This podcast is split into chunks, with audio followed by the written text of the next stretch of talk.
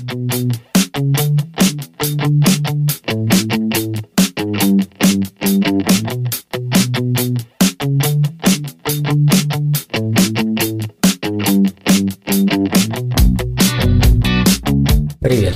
Ты слушаешь подкаст о продажах, переговорах и личностном развитии продажи в большом городе. Я его ведущий Алексей Токарев. Тема «Секретарь враг, что ли?»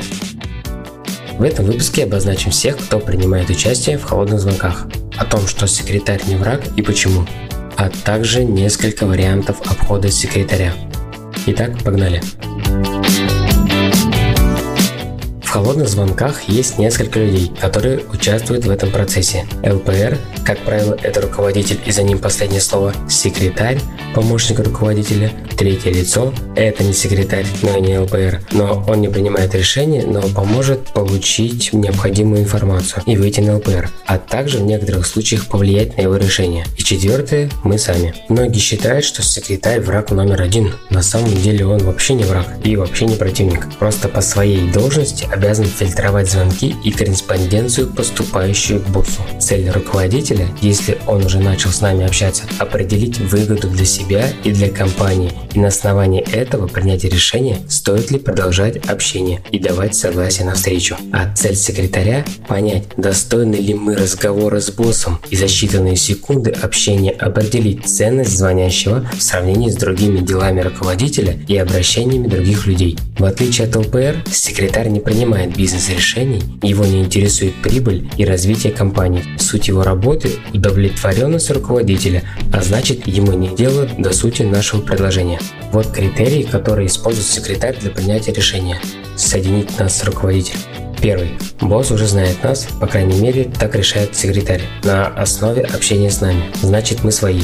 Второе. Босс ждет нашего звонка, значит, мы свои. Третье. Мы имеем рекомендацию человека, важного для босса.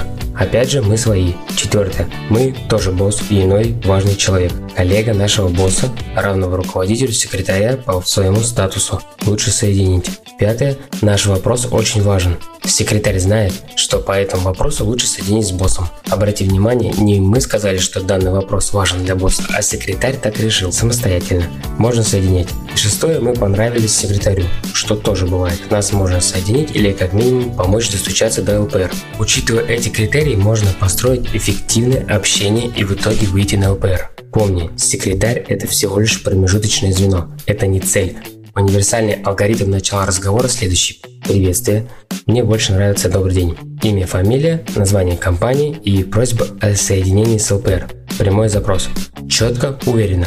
Помнишь, что голос – это огромный элемент влияния в телефонном звонке. Добрый день, Алексей Шелест, компания Бистрошеф.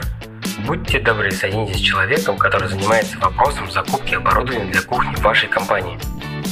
Или если нам известно имя ЛПР, Добрый день, Алексей Шелест, компания Бистершеф. Соедините с Андреем Алексеевичем.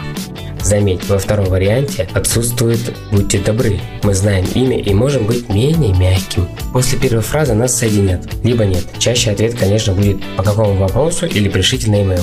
По какому вопросу? По такому-то, такому-то. Пришлите инфо на e-mail. Или по такому-то, такому-то. Нам ничего не нужно. И кладет трубку. Чтобы ответить на один из этих вопросов, нужно знать email pair. В моей сфере все просто. Для шеф-барменов, рестораторов важен личный бренд. Они всячески себя продвигают, дают различные интервью новостным ресторанам, развлекательным порталам, участвуют в мастер-классах. На Фейсбуке активно ведут соцжизнь. Часто о громком ресторанном проекте они уже начинают говорить задолго до открытия. И с помощью Фейсбука и общих знакомых я выхожу на человека, используя правила переписки в мессенджерах и холодных звонках и заключаю сделку. Но в больших проектах все равно присутствует секретарь и надо узнать имя ЛПР. Как это сделать?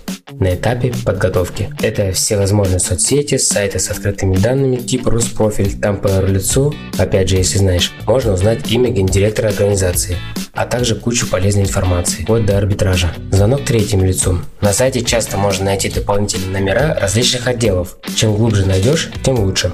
Ты можешь с их помощью выйти на номер директора или того, кто нужен. Пример такой. Сергей Иванович? Да. Сергей Иванович, добрый день. Меня зовут Алексей, компания Биташеф. Я ищу человека, который у вас занимается закупками. Посмотрел инфу у вас на сайте и решил, что, возможно, это вы. Пауза. Нет, наверное, какая-то ошибка. Сергей Иванович, будьте добры, помогите мне. А кто у вас занимается закупками? Мы планируем работать с вами, и мне важно уточнить сейчас некоторые вопросы. Все, Узнаем имя, уточняем фамилию, как связаться, уточняй, уточняй, уточняй. Не забывай никогда про это правило.